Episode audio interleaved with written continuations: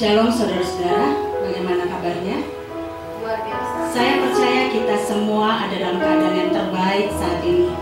Karena Tuhanlah perlindungan kita, amin. Amin. Apakah yang terjadi dengan murid-murid Tuhan Yesus di saat Tuhan Yesus disalibkan?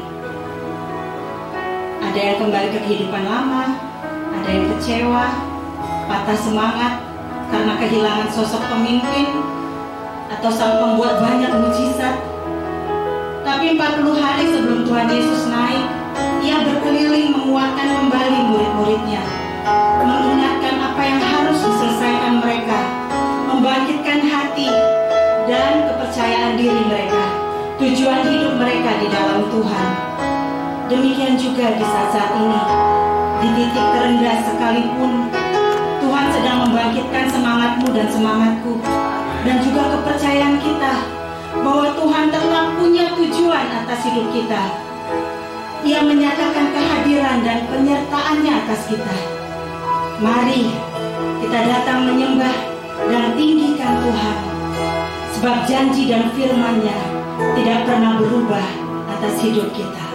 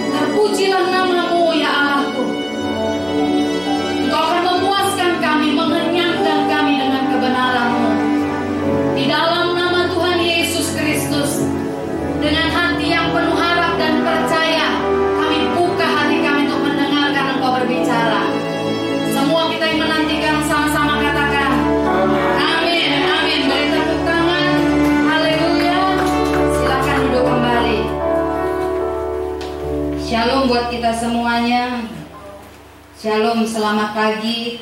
Saya percaya saudara semua kita sedang hidup dalam masa-masa yang penuh anugerah. Amin. Tidak masalah dengan segala hal yang terjadi ini karena semua orang mengalami. Tetapi yang pasti adalah kita punya Tuhan yang matanya terus memandang kepada kita. Orang lain terbatas untuk mengetahui kondisi kita, tetapi Tuhan tidak pernah terbatas untuk mengetahui kondisi kita. Minggu lalu kita baru selesai saudara merayakan Paskah. Ada peristiwa Jumat Agung ketika Yesus harus sepertinya kalah di atas kayu salib dan ada kemenangannya di hari yang ketiga itu yang kita rayakan sebagai hari Paskah. Ada kondisi yang berbeda yang dialami murid-murid Tuhan.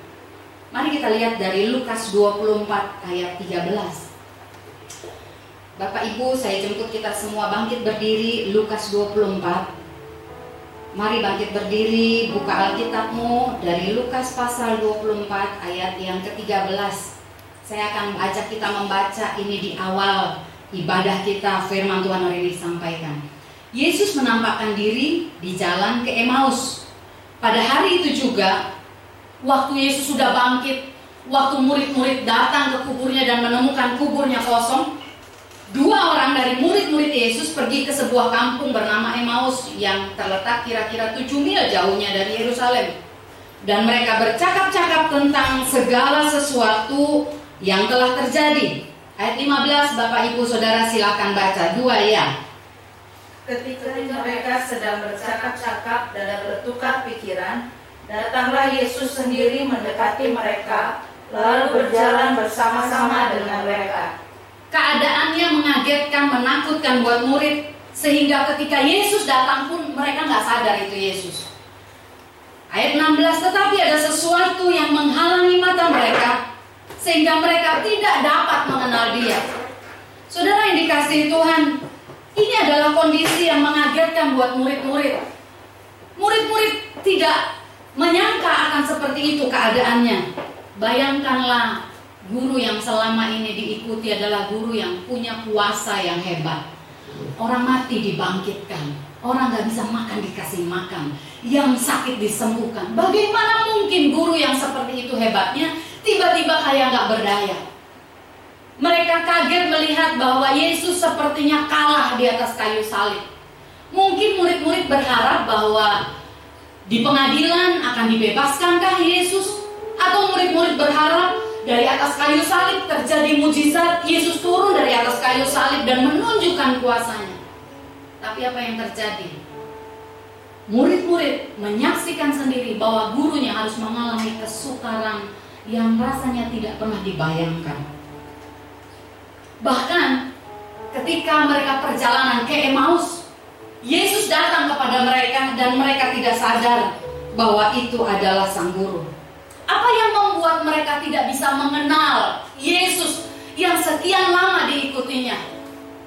Saya mau sampaikan yang pertama adalah yang namanya ketakutan. Saudara, wabah yang terjadi hari-hari ini tanpa sadar saudara mencengkram banyak umat Tuhan dengan yang namanya ketakutan. Masa yang tidak mudah Hampir sama seperti waktu murid-murid mengalami Yesus yang harus ditangkap, disalibkan.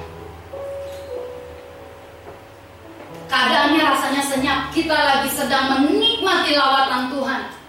Gereja-gereja sedang bertumbuh sedemikian rupa. Tetapi lihat ketika wabah penyakit ini datang, tiba-tiba ketakutan menyergap. Beberapa orang mulai mempertanyakan tentang Tuhan yang mereka layani dan mereka sembah. Dan sering kali itu membuat kita tidak mengenal kalau dia ada bersama dengan kita. Haleluya. Apakah hari ini kau sedang takut? Saya dengar orang suka bilang begini, ya ketakutan itu normal karena kita manusia. Saya mau berkata di dalam kasih Kristus engkau adalah manusia Allah. Engkau adalah manusia Allah. Ada kuasa Tuhan di dalam dirimu. Alkitab mencatat ada kisah juga di perjanjian lama. Seorang nabi yang harus mengalami juga hidup di masa yang sukar yang namanya kelaparan. tiga tahun enam bulan, tiga setengah tahun mengalami kelaparan, kekeringan yang hebat. Saudara, wabah virus corona ini itu hanya sedang memurnikan kita. Banyak orang hanya kenal Tuhan kata orang. Banyak orang kenal Tuhan kata orang. Banyak orang bisa mengalami hadirat Tuhan kalau diiringi musik yang spektakuler. Makanya nggak aneh banyak pelayan Tuhan yang keliling-keliling gereja. Seolah-olah kalau nggak ada pemain musik yang seperti itu, hadirat Tuhan nggak bisa datang. Banyak gereja berlomba membeli sound system yang bagus, itu tidak salah. Tapi hari ini, apakah engkau bisa menghadirkan hadirat Tuhan ketika engkau melipat tanganmu dan engkau menutup matamu, engkau bersekutu dengan Tuhanmu? Tanpa musik, tanpa suara penyanyi idol, ala-ala idol, tanpa song leader, tanpa singer, bisakah kau merasakan hadirat Tuhan? Satu Raja-Raja pasal 17 ayat 7 dicatat sesudah beberapa waktu sungai itu menjadi kering. Nabi Elia dicatat hidup di masa yang sukar. Kita berapa lama baru di lockdown? Sebulan? Yang satu setengah bulan? Orang mulai ngeluh. Orang mulai mempertanyakan kuasa Tuhan. Bahkan banyak anak Tuhan dan hamba Tuhan beradu argumen. Karena punya banyak waktu, jadi makin pintar saudara di dunia medsos. Tetapi mereka lupa bahwa masa yang sukar bukan hanya orang fasik yang mengalami, tapi orang yang di dalam Tuhan, dia ada juga di situasi itu. Katakan amin. Bilang kanan kirinya, kita sama-sama di keadaan yang sukar. Tetapi yang membedakan kita adalah apakah kita mengenal Allah yang kita sembah atau tidak. Apakah waktu tidak tersedia sandang pangan, engkau masih tetap mengenal Allah dan mau melayani Dia? Atau engkau mulai berkata, mana janjimu? Murid-murid mulai mengalami ketakutan. Murid-murid mulai pertanyakan gurunya yang maha hebat. Kalau untuk 5000 orang laki-laki dewasa, dia bisa pecah lima roti dan dua ekor ikan. Kenapa di masa yang lain rasanya guru nggak bisa punya kuasa untuk menaklukkan segala kesukaran? Mari saudara buka satu raja-raja ini. Haleluya. Ada sukacita di hati kita semua. Amin. Amin. Saudara bersukacita, lihat kanan kirimu, pastikan dia juga bersukacita mendengar firman. Haleluya. Saudara waktu engkau ibadah di rumah pun jangan terlalu tegang. Coba kasih senyum dulu kanan kirinya. Kalau agak tertemplak, pegang aja dadanya dan aduh Tuhan, ini kok aku banget. Haleluya. Amin. Satu Raja-Raja 17 saya akan baca sebentar. Tadi saya baca sepenggal kisah Emmaus. Nanti kita akan tuntaskan. Elia hidup di tahun penuh dengan kekeringan. Bapak Ibu, engkau yang suami istri, apakah hari ini persediaanmu udah makin kering? Saya belanja kemarin, saya lihat orang waktu kemarin masih panic buying, belanja banyak. Sekarang udah mulai loyo, udah habis duitnya. Waktu di awal saudara mau di lockdown, orang belanja banyak tahu mungkin dia gesek kartu kredit, dia habisin semua uang tunai. Nah sekarang udah mulai habis karena di rumah makannya banyak. Ibu-ibu mulai bilang, aduh makan masak mulu, cuci piring terus. Saya kemarin belanja, kasirnya bilang begini, kan saya bilang, aduh ini stoknya lumayan ya mbak ya, puji Tuhan masih banyak beras dan lain. Iya bu, sekarang udah lemes yang mau beli, duitnya udah habis. Jadi kemarin masih ada duit semua diborong. Sekarang kasirnya bilang, aku udah agak longgar sekarang. Haleluya. Mungkin hari ini kita sedang mengalami kekeringan. Tapi pastikan hatimu tidak pernah kering dari iman dan kasihmu kepada Tuhan. Amin. Jangan biarkan yang di luar ini masuk ke dalam. yang di kantong ini menguasai hatimu. Yang dari hati ini harus menguasai kantongmu. Oh, haleluya. Amin. Amin. Bilang sama kanan kiri, yang dari hati ini yang menguasai yang di luar. Gak boleh yang di luar menguasai yang di dalam. Sama-sama katakan, yang dari dalam Yang dari dalam harus menguasai yang di luar. harus menguasai Yang di luar ini yang di luar gak boleh masuk ke dalam. Gak boleh masuk ke dalam. Karena ketakutan akan membuat engkau tidak bisa mengenal Allah. Ya. Ayat yang kedua, Yesus Tuhan berkata begini. Kemudian datanglah firman Tuhan kepada Elia.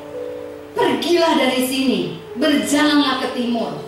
Bersembunyilah di tepi sungai Kerit di sebelah sungai Yordan. Engkau dapat minum dari sungai itu dan burung-burung gagak telah kuperintahkan untuk memberi makan engkau di sana. Saudara, jangan fokus sama burung gagaknya, tapi fokuslah kepada Tuhan yang memberi tuntunan kepada Elia. Dia bisa pakai burung gagak, burung kutilang, burung apa pun. Kalau Tuhan gak berfirman, burung gagak gak akan kirim itu kepada Elia. Di masa sukar, apakah engkau mengenal Tuhan yang memberi tuntunan kepadamu? Dia bukan Allah yang suka berdiam diri, dia Allah yang suka menuntun umatnya. Dia Allah yang suka membawa umatnya ke air yang tenang, ke padang rumput yang hijau. Dia suka mengenyangkan hamba-hambanya. Tidak pernah dia membiarkan kita dalam keadaan tergeletak. Sampai saudara ayat 6 dicatat, pemeliharaan Tuhan sempurna buat Elia. Pada waktu pagi dan petang, burung-burung gagak membawa roti dan daging. Sempurna vitaminnya. Katakan amin. Amin. Anda jangan pikir mengikut Tuhan kurang vitamin. Dia tahu roti itu temannya daging. Saya juga bingung loh, ternyata hamburger udah ada dari zaman dulu. Roti temannya daging. Saya ingat dulu kadang saya roti temannya gula. Udah ada mentega, menteganya dikit aja, gulanya yang banyak. Tapi Tuhan tahu memberi yang terbaik. Katakan amin. Nah saudara coba lihat kembali Saya mau sampaikan dari dua peristiwa ini Dari murid-murid yang mengikut Tuhan Dari Elia Nabi yang melayani Tuhan Engkau ada di barisan yang mana? Murid-murid yang mengikut Tuhan Dan mengalami ketakutan Atau engkau mengalami yang seperti Elia Mengalami kesukaran Tapi engkau mengalami tuntunan Tuhan Bapak Ibu, saya tidak tahu selama tiga tahun setengah apakah Elia nggak pernah lapar. Karena Alkitab mencatat hanya beberapa bagian di mana Elia dikasih makan, dikasih minum. Ada satu waktu ketika sungai Kerit kering dan Elia dituntun untuk pergi ke Sarfat, ke Sidon. Di sana dia berkata, firman Tuhan datang dan berkata, Elia pergi ke sana ada seorang janda yang sudah kuperintahkan memberi engkau makan. Eh kepala-kepala rumah tangga, bapak-bapak rumah tangga. Biar engkau jadi satu pribadi yang mengenal Allah di masa sukar dan mendapatkan tuntunannya. Ada tuntunan, katakan ada tuntunan. Ada tuntunan. Mungkin engkau akan berkata begini, aku nggak bisa dengar suara Tuhan yang seperti itu, seperti Elia. Saya mau berkata engkau bisa dengar suara Tuhan lewat firman yang kau baca. Makanya bagaimana kita bisa mengenal Allah? Hari ini saya sampaikan firman Tuhan dengan tema Mengenal Allah di segala musim Mengenal Allah di segala musim Di musim yang sukar, apakah engkau mengenal Allah? Ada dua contoh yang sudah kita sampaikan di atas tadi sudah didengar Di waktu yang tidak biasa ini Mengagetkankah buat kita? Menakutkankah buat kita? Kalau dikasih surprise yang menyenangkan, Anda akan happy. Surprise, dapatnya hadiah. Mungkin hari ini kita sedang dikatakan malaikat surprise. Nyembah, kamu masih bisa melayani. Bapak Ibu, kalau hari ini tiba-tiba gajimu dipotong, kalau tiba-tiba gajimu ditutup, bukan dipotong, tidak diberikan kalau tiba-tiba hari ini kau mendapat kabar ini gaji terakhir karena bulan depan perusahaan akan ditutup. ke manakah engkau lari? Siapakah yang akan kau cari untuk memberi tuntunan? Haleluya. Apakah kau tetap mengenal Allah yang kau layani dan kau sembah? Yang kita sembah bukan seremonial perayaan. Saya dengar beberapa cerita orang yang dulu melayani ke sana kemari, tiba-tiba harus di stop di rumah. Apakah kau tetap menyembah Allah? Sama seperti kau akan melayani di waktu yang kemarin. Atau hari ini kau pikir nggak ada pelayanan, kau nggak menyembah Tuhan. Saya mau sampai kepada poinnya, apa yang mau saya sampaikan dan Tuhan mau bicara kepada saudara dan saya. Betapa pentingnya saudara dan saya untuk mengenal Allah. Katakan amin. Pengenalan akan Allah yang akan membuat engkau tetap kuat di masa suka. Katakan kuat di masa suka. Engkau punya hati itu tetap murah hati, punya belas kasihan. Engkau bergerak, engkau bertindak bukan karena engkau sanggup, tapi karena tuntunan di dalam hatimu. Saya lihat orang banyak sudah mulai gak peduli sama orang kanan kiri. Dia hanya melihat aku harus simpan, aku harus stop. Saya percaya dengan hikmat Tuhan. Tapi saya percaya firman yang berkata bahwa orang yang murah hati akan diberi kemurahan oleh Allah. Saya akan sampai kepada poinnya. Dari dua peristiwa tadi, Emmaus dan Sungai Kerit. Apa yang Tuhan mau bicara kepada engkau umat Tuhan? Kepada engkau jemaat GPI Kemah Pujian, kepada engkau hamba-hamba Kristus yang melayani. Apakah engkau hidup dari tangan orang atau dari tangan Tuhan? Apakah engkau bergantung kepada pemberian atau kepada gajimu semata-mata atau engkau bergantung kepada Tuhan? Masih adakah di rumah kita kita bisa berkata begini, waktu stokmu menipis engkau bisa berkata, aku hidup bukan hanya dari roti saja, tapi dari setiap firman yang keluar dari mulut Allah tadi.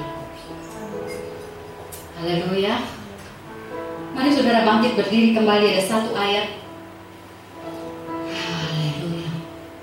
Mengenal Allah di masa yang sukar. Daniel 11 ayat 32 Bapak Ibu boleh bangkit berdiri kita akan baca ayat firman Tuhan ini sama-sama. Daniel 11 ayat 32. Sudah dapatkan semuanya? Mari kita baca. Dua yang dan orang-orang yang berlaku fasik terhadap perjanjian akan dibujuknya sampai murtad dengan kata-kata licin. Tetapi umat yang mengenal Allahnya akan tetap kuat dan akan bertindak. Haleluya. Amin. Tindakanmu itu kelihatan, tindakan dari pengenalan akan Allah atau tindakan dari ketakutan, dari kecemasan, dari semua informasi yang membuat engkau mati sekalipun kau kelihatannya hidup. Coba lihat saudara kisah Emmaus tadi. Ada sesuatu, ayat 16 Lukas 24. Tetapi ada sesuatu yang menghalangi mata mereka sehingga mereka tidak dapat mengenal dia. Bapak Ibu boleh duduk kembali. Ketakutan adalah bagian pintu yang dibuka yang akan menyergap dan mematikan engkau. Engkau tidak akan dapat tuntunan Tuhan ketika engkau takut. Karena engkau hanya mencari jalan untuk menyelesaikan ketakutan. Yang kedua, saudara, yang membuat engkau dan saya tidak bisa mengenal Allah adalah ketika masa yang susah menguasai engkau sampai ke dalam. Tadi saya udah ajak kita bilang bahwa yang di luar nggak boleh masuk ke dalam. Haleluya. Banyak orang berkata begini. Masa kerja di rumah ini membuat kita makin dekat satu dengan yang lain membuat kita punya persekutuan makin kenal. Tapi ayo lihat realitanya. Banyak orang bertengkar di masa banyak di rumah. Betul betul? Karena banyak orang ketika berkumpul bersama-sama, waktu mereka tidak membangun pengenalan akan Tuhan, membuat mereka sibuk untuk menuntut satu dengan yang lain. Apakah engkau sudah mengenal Allahmu? Pengenalan yang seperti apa? Pengenalan yang seperti apa? Saya mau fokus di kisah Emmaus ini. Mari kita lihat lagi Lukas 24 tadi. di Emmaus murid-murid yang sedang takut nggak bisa kenal lagi Tuhannya. Di Emmaus sepanjang jalan Tuhan ngomong, hati mereka berkobar-kobar. Tapi itu nggak cukup membuat mereka kenal dan ingat gurunya. Di Emmaus, perjalanan yang didampingi oleh pribadi Allah lewat putranya itu Yesus Kristus sang guru itu yang mengawal mereka tidak bisa cepat untuk membuat mereka sadar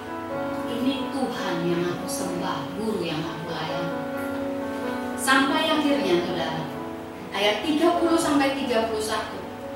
Waktu ia duduk makan dengan mereka, ia mengambil roti dan mengucap berkat, lalu memecah-mecahkannya dan memberikannya kepada mereka. Ketika itu terbukalah mata mereka dan mereka pun mengenal dia. Saya mau sampaikan dua hal tadi yang menghalangi pengenalanmu akan Tuhan adalah satu ketakutan, dua kesukaran atau masa sulit yang masuk menyergap hati. Masa yang sulit selalu ada, saudara. Jangan mimpi ikut Tuhan. Bahkan dia berkata begini, tidak selalu hari yang terang, ada hari yang gelap, ada petir menyambar, ada situasi. Saudara bahkan dia berkata begini, tidak selalu engkau ada di atas gunung, kadang kau ada di lembah. Tetapi yang terpenting adalah engkau bersama Tuhan yang kau kenal. Amin. Kalau kau bersama Tuhan tapi kau tidak mengenalnya, maka tindakanmu adalah bukan tindakan yang kuat, tindakan yang penuh ketakutan. Mungkin Bapak Ibu menatap saya dan Anda berkata, Ibu nggak tahu sih, kakak nggak tahu sih pergumulan saya. Ya terang aja ngomong begini, saudara kita nggak usah cerita tentang kesulitan kita masing-masing. Kita hanya akan bercerita tentang kebaikan dan kebaikan Tuhan. Dua ini tadi. Hari ini kita akan lawan dalam pengenalan akan Tuhan. Pernahkah kau rasa seperti murid-murid ini? Ya. Anda bertanya ke saya, saya akan bilang, ya sempat kaget. Saya pikir cuma seminggu, dua minggu. Sebulan dimundur lagi. Waktu saya lihat dimundur lagi, dimundur lagi. Berapa lama ini? Tapi saya mau kasih tahu, yang paling utama, berapa lama pun ini saudara, saya percaya Tuhan beri waktu yang terbaik. Tapi di atas semuanya adalah biarkan saudara dan saya mengenal Allah di tengah masa yang sukar ini. Amin. Bagaimana caranya? Gimana caranya supaya nggak takut? Gimana caranya supaya masa yang suka tuh nggak menyergap hatiku? Seminggu dua minggu aku masih berani, tapi sebulan dua bulan Waktu gajiku dibayar utuh, aku sih nggak apa-apa. Mungkin Anda pengusaha, Anda berkata, waktu aku masih bisa bayar gaji, nggak apa-apa. Saya ketemu seorang pengusaha, dia nggak ketemu saudara bayar gaji. Gue udah coba iklanin aset, nggak ada yang mau beli. Dia cerita, bulan depan kami mungkin hanya bisa bayar setengah gaji. Dan dia bilang, saya bilang jangan loh, mau lebaran, bayar loh THR tuh, kasihan loh saya. Terus dia bilang gini, aku bukan nggak mau bayar, aku mau lepas asetku, tapi tiga bulan nggak ada yang beli aset. Masa yang suka sedang menimpa di sekeliling dia. Tapi umat yang mengenal Allahnya tidak pernah berubah firmannya, ya dan amin, akan tetap kuat dan bertindak. Bagaimana mengenal Allah di masa sukar? Bagaimana mengenal Allah di segala musim? Yang pertama, tetaplah membangun mesbah. Katakan sama-sama, tetaplah membangun mesbah. Tetaplah membangun mesbah. Goncang bahu kanan kirinya bilang, tetaplah membangun mesbah. Ingetin gini, mau sakit mau sehat tetaplah membangun mesbah. Haleluya, Amin. amin. Amin. Kadang-kadang karena kita nggak ke kantor jamnya, mesbahnya jadi nggak beraturan. Ah, kok tahu? Bangun mulai nggak jelas. Tidur pun nggak jelas sebenarnya. Karena akhirnya ada yang tidurnya jam setengah satu, jam satu, dan nanti dia bangunnya jam 10 karena nggak ada juga tugas. Yang pertama, saudara, Kisah Elia tadi. Kapan Elia mendapat tuntunan Tuhan? Waktu Elia mempersembahkan korban mesbah. Di mesbah lah kau akan dapat pengenalan akan Tuhan dalam kesunyianmu dengan Tuhan. Katakan amin. Yang kedua, saya akan singkat saudara. Yang kedua, fokus kepada kebenaran dan janji Tuhan. Haleluya. Haleluya. Saudara ada cerita begini. Waktu Yesus setelah mengalahkan kematian di atas kayu salib, di Yohanes pasal 21, Yesus datangin Petrus muridnya. Masih ingat ya? Dia nyangkal tiga kali. Yesus bilang ini, Petrus, apakah Simon Petrus, apakah engkau mengasihi aku? Dan Petrus bilang ya Tuhan, aku mengasihi engkau. Sampai tiga kali. Sampai akhirnya setelah tiga kali pertanyaan, setiap kali pertanyaan dilepaskan Yesus selalu bilang gini, gembalakanlah domba. Yang kedua kali dia tanya, Simon, apakah engkau mengasihi aku? Ya Tuhan. Waktu dia jawab, ya. Yesus berkata begini, gembalakanlah domba-domba. Sang guru ini mengalihkan fokusnya Petrus dari kegagalan, dari rasa menyesal, dari rasa tidak berarti, dari rasa aduh aku nih gombal banget sama Tuhan. Aku bilang tidak, aku tidak akan meninggalkan engkau guru. Tapi akhirnya dia yang mengkhianat nomor satu. Apa yang Tuhan mau saudara membuat kau mengenal dia? Alihkan pikiranmu, alihkan fokusmu dari melihat masalah dan melihat janji Tuhan. Apa yang kau ingat hari ini? Engkau ingat kesusahanmu? Engkau ingat sakitmu yang tidak kunjung sembuh? Engkau ingat rasanya harimu yang akan gelap? Ataukah engkau sedang mengingat perjalananmu di hari yang lalu dengan Tuhan? Murid di Emmaus, waktu Yesus memecah-mecahkan roti, dia ingat, bukankah ini guru yang pernah melakukan mujizat kasih makan 5000 laki-laki dewasa? Yesus sedang mau ketika engkau membangun mesbah, maka engkau akan membuat fokusmu bukan hanya pada keadaan, tapi engkau akan melihat fokusmu kepada janji Tuhan. Katakan amin. Amin. Fokusmu harus kepada firman dan janjinya. Fokusmu harus kepada firman dan janjinya. Saudara, masalah pengenalan. Tidak selalu orang bisa mengenal Tuhan dengan benar. Masalah banyak orang dalam pengenalan akan Tuhan bukan Tuhannya. Bilang kanan kirinya, bukan Tuhannya masalahnya. Bukan Tuhannya, masalahnya. Bukan pengenalannya. Anda lihat ada orang pernah ngalamin, didoain, ngalami kesembuhan, tapi bisa tetap nggak percaya ketika dia sakit kemudian. Ada orang pernah ditolong dalam masalah keuangan, dia bersaksi, tapi satu hari ketika masalah itu datang lagi, dia bisa nggak percaya loh. Coba tanya kanan kiri, kamu tahu nggak sih ada orang kayak kita? Atau dalam hati kita bilang itu aku Tuhan. Karena pengenalan akan Allah. Daniel berkata, umat yang mengenal Allahnya akan tetap kuat dan bertindak itu bicara sikap hati. Katakan bicara sikap hati. bicara sikap hati. Sikap hati bangsa Israel. Lihat mujizat, laut dibelah. Mereka mau makan daging, daging burung puyuh dikirim. Mana dikirim? Banyak pertolongan Tuhan. Mereka lihat 10 tulah ada di tengah-tengah Mesir. Kematian anak sulung mereka dilewatkan. Tapi bangsa Israel tetap tegar tengkuk, penuh dengan sungut-sungut. Pengenalan kita dengan Allah, bagaimana engkau bisa membangun mesbah, engkau bisa fokus kepada janji Tuhan. Pengenalan engkau dan saya kepada Tuhan harus didasari dengan hati yang percaya. Hati yang percaya. Amin. Dengan apa? Hati yang percaya. Kalau kau mengalami pertolongan Tuhan dan hatimu tidak percaya, engkau akan kembali lagi mengulangi kesalahan yang sama. Ada pujian saudara yang sepertinya lagu lama, tapi ketika saya bangun, saya mulai renungkan firman Tuhan ini. Banyak orang di masa sukar mempertanyakan Tuhannya. Dia lupa Allah itu Allah yang setia. Allah yang bisa mengubah keadaan sedetik kalau dia mau. Ini pujian yang berkata, Namun ku tahu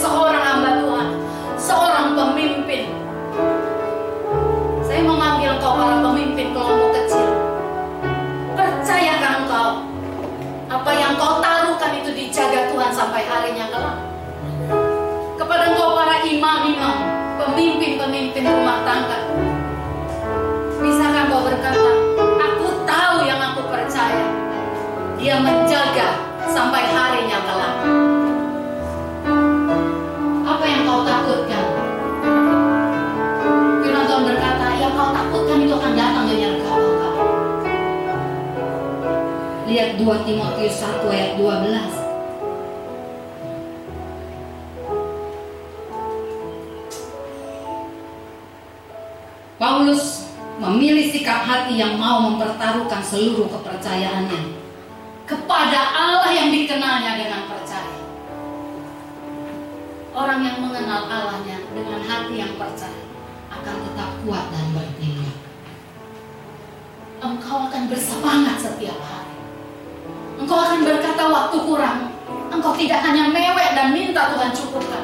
Engkau akan berkata yang ini Tuhan tidak akan masuk ke dalam hatiku. Karena aku tahu Engkau sanggup menjaga dan memelihara apa yang kupertaruhkan. Apa yang kau pertaruhkan hari ini di hadapan Tuhan? Percaya bukan? Apa yang kau pertaruhkan hari ini di hadapan Tuhan? Buat kami hamba Tuhan, kami sedang mempertaruhkan panggilan kami yang kami percaya. Itu yang membuat saudara kekuatan yang di dalam ini meluap keluar. Hari ini saya perintahkan di dalam nama Yesus tiap ketakutan engkau pergi. Tiap perasaan tawar, perasaan menyerah, tidak berdaya, dilepaskan dari umat Tuhan. Kau mengerti panggilan. Masa ini akan membuat kita membangun mesbah kita dengan cinta kepada Tuhan. Engkau suka dekat dengan Tuhan. Engkau mengalami Tuhan. Saya berkata, kalau ada orang cerita kekurangan, bukan masalah diberi, tapi masalahnya ajak dia melihat Tuhan. Ajak dia ingat dulu kau ditolong. Ajak dia mengalami Tuhan dan mengenal Tuhan. Sampai dia bisa berkata, aku tahu kepada siapa aku percaya. Haleluya. 2 Timotius 1 ayat 12. Ini pesan Paulus kepada muridnya Timotius. Tapi saya mau sampaikan kepada umat Tuhan hari ini. Ini pesan Tuhan untuk saudara dan saya. Ini pesan Tuhan hari-hari ini buat kita. Alami perubahan sikap hati. beranjaklah dari kanak-kanak menjadi dewasa. Amin. Beranjaklah dari kanak-kanak menjadi dewasa. Ini waktunya kita menjadi seorang yang memikul semuanya dengan mesbah yang kita bangun. Saya mau bilang ya saudara, kalau kau tetap melayani, kau menguatkan orang, tapi mesbahmu berantakan. Kau bisa ditembak kapan saja. Saya baca 2 Timotius 1 ayat 12. Itulah sebabnya aku menderita semuanya ini. Tetapi aku tidak malu. Karena aku tahu kepada siapa aku percaya. Dan aku yakin bahwa dia berkuasa memeliharakan apa yang telah dipercayakannya kepadaku pada hari Tuhan. Ada amin. Ya. Dia sanggup. Saudara ayat firman Tuhan ini di terjemahan yang lain disingkapkan dengan cara yang berbeda. 2 Timotius 1 ayat 12 terjemahan yang lama berkata begini.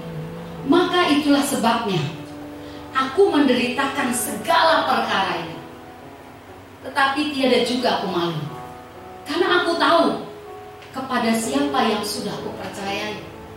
Dan yakinlah aku bahwa ia berkuasa akan memelihara pertaruhanku hingga kepada hari ini. Apa yang sedang kau pertaruhkan umat Tuhan? Apa yang sedang kau pertaruhkan hari ini?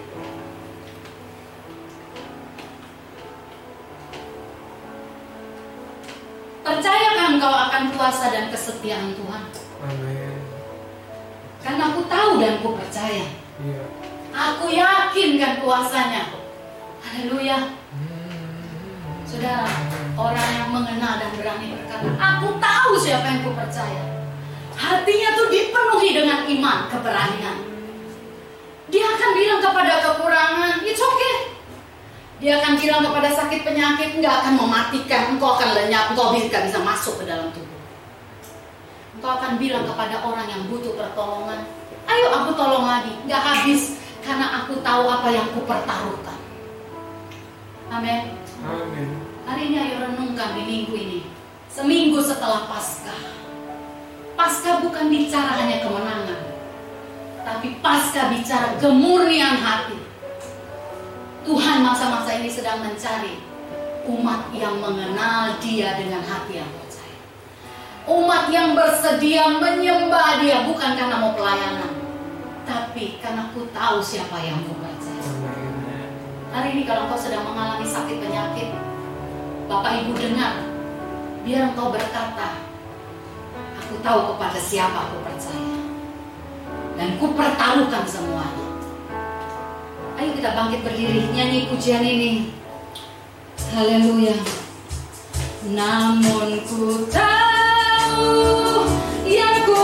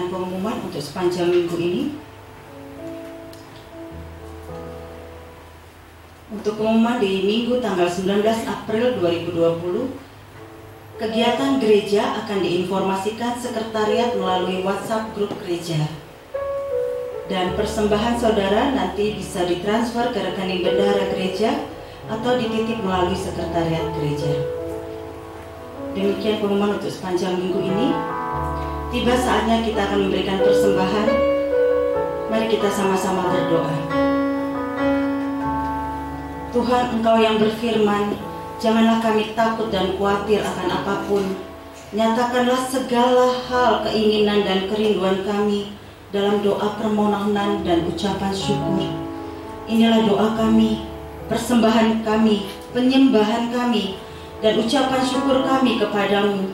Kami tidak akan khawatir, kami tidak akan takut, karena Engkaulah yang memegang hari-hari kami, dan tidak ada sesuatu pun yang luput dari pemeliharaanmu. Dalam nama Tuhan Yesus, kami memberikan dengan hormat dan hati yang penuh sukacita. Amin. Amin. Haleluya. Sambil persembahan diedarkan, kita angkat pujian takut kau akan hari.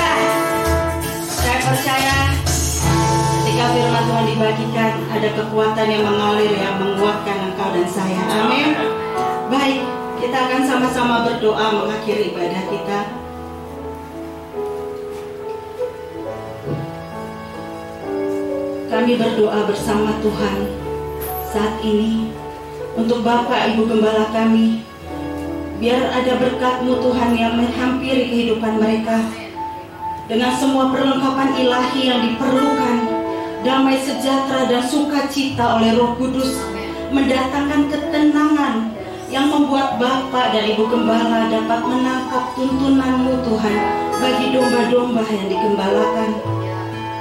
Kami juga berdoa Tuhan untuk seluruh jemaat GPI biar ada berkat Tuhan yang memberkati hati mereka. Mereka semakin mencintai Tuhan dan roh yang giat melakukan firman Tuhan. Ada mesbah-mesbah doa yang dibangun. Ada atmosfer rohani yang melingkupi kehidupan setiap jemaat Tuhan. Kami berdoa juga Tuhan untuk Opa Umar yang sedang sakit, juga para lansia jemaat GBK Pujian.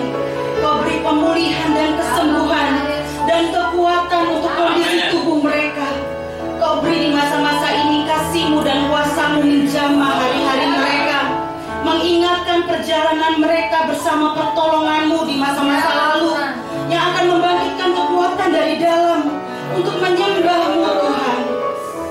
Kami juga berdoa Tuhan untuk semua orang yang duduk di pemerintahan yang di daerah sampai yang di pusat.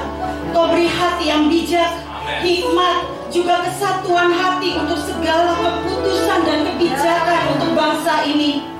Tidak akan kau biarkan kepentingan pribadi atau politik yang mengotori kebijakan mereka. Semua terbuka di hadapanmu. Kami percaya bangsa kami akan pulih, perekonomian kami juga akan pulih. Kau beri pertolongan bagi orang-orang yang membutuhkan keajaibanmu. Di saat ini Tuhan, sungguh kami semua belajar mendengar suara tuntunanmu Tuhan. Tuhan kami berseru, kami berdoa. Jadilah Tuhan apa yang kau pandang baik bagi kami. Dalam nama Tuhan Yesus, kita akan sama-sama menerima berkat Tuhan melalui Bapak Gembala. Mari Bapak Ibu Saudara kita angkat tangan, angkat kedua tangan kita kepada Dia, Tuhan, Sang Pemelihara kehidupan kita. Tuhan yang luar biasa, yang di setiap musim akan mengajar kami, yang di setiap waktu akan memberikan tuntunan kepada kami. Entah kami berhenti atau maju, entah kami Tuhan menanti atau terus bergerak. Kami percaya Engkau akan selalu setia dan ada kami. Karena itu kami angkat hati kami dan tangan kami berharap kepadamu dengan percaya. Haleluya. Haleluya. Shikadalamataka. Ulu shikadala. Turunlah kiranya kasih karunia dan damai sejahtera dari Allah dan Bapa dalam surga. Cinta kasih daripada Tuhan Yesus Kristus, Juru Selamat dan penebus. Serta persekutuan Roh Kudus menyertai sekalian engkau dan saya percaya kepada namanya. Mulai hari ini sampai selama-lamanya Maranatha Tuhan Yesus datang pada kali yang kedua menjemput kita yang percaya kepadanya Di dalam nama Yesus Kristus Dan semua kita yang diberkati dan percaya Katakan sama-sama. Amin